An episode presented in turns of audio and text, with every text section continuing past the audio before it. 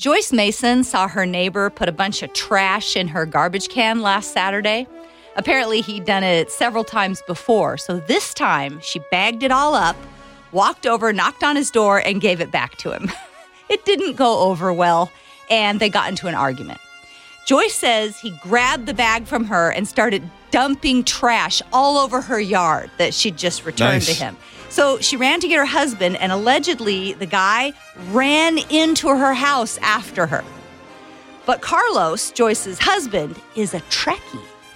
You know, the supreme Star Trek Yeah, fan yeah, person.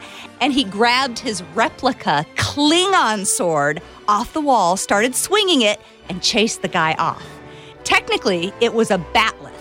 And that's a curved blade with four points and it has three handles on the back. Of course, you already know that if you're a Star Trek fan. Was this plastic or was it? No, it's a metal Klingon Yeesh. sword replica.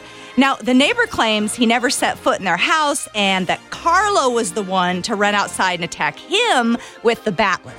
So Carlo ended up actually being arrested, and for now, he's the one facing assault charges. But another neighbor saw the whole thing, and it sounds like she's collaborating Joyce's story.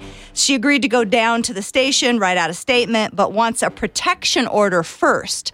Not because of any Klingon war weapon, but from the garbage dumping neighbor, because she says she's worried about retaliation. Live long and prosper.